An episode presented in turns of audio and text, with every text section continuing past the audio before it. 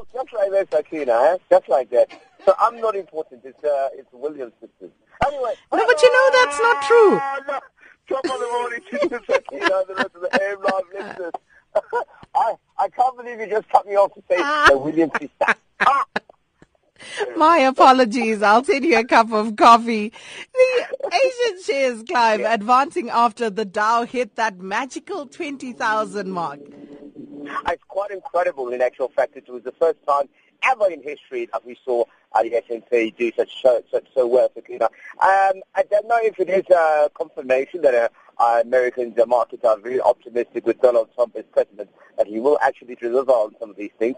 He's already starting to build a wall. Apparently, the Americans are going to pay for it. Nonetheless, we're not interested in those. We just want to have a look what's happening in the Asian markets in the States. You can look at the uh, Japanese Nikkei. They're uh, climbing up by 1.58%. It extended its rally again from uh, yesterday's uh, uh, peak of 1.43% into the positive as well, which is quite welcome. Across the uh, Korean uh, uh, uh, uh, market as well, the Kospi gained another 0.67% early this morning, with the Hong Kong Hang Seng up by 1.3%.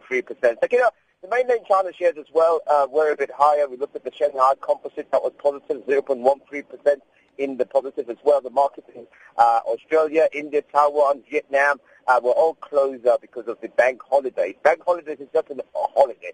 I don't know why the British and the other countries call it a bank holiday. Nonetheless, uh, the banks in the South African markets were really, really, really doing well yesterday. Uh, they were mostly up, including the likes of ABSA, uh, or rather Barclays African Bank, uh, that was also in the positive as well. So all this leads to one reason and one reason only, Sakina, that the Asian markets are at highest as well um, for this year in particular, actually.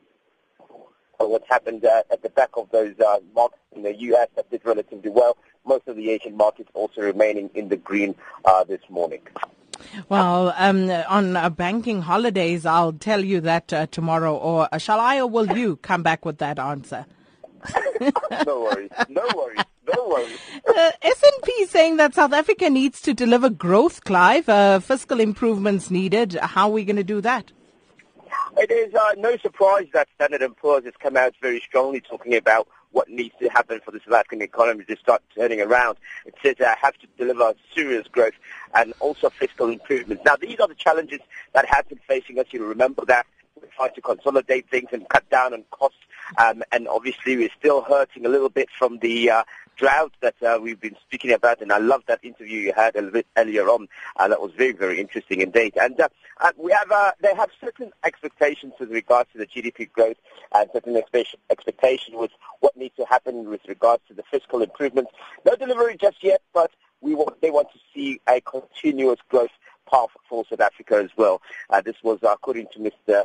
Uh, Konrad Reuss, who's an executive there at uh, the Global Ratings Agency. Uh, second, there are two things that I think uh, we are looking forward to. The first one, obviously, is the SONA, so uh, the state uh, State of the uh, Nation address. That's going to give some indication with regards to how government plans uh, to curb the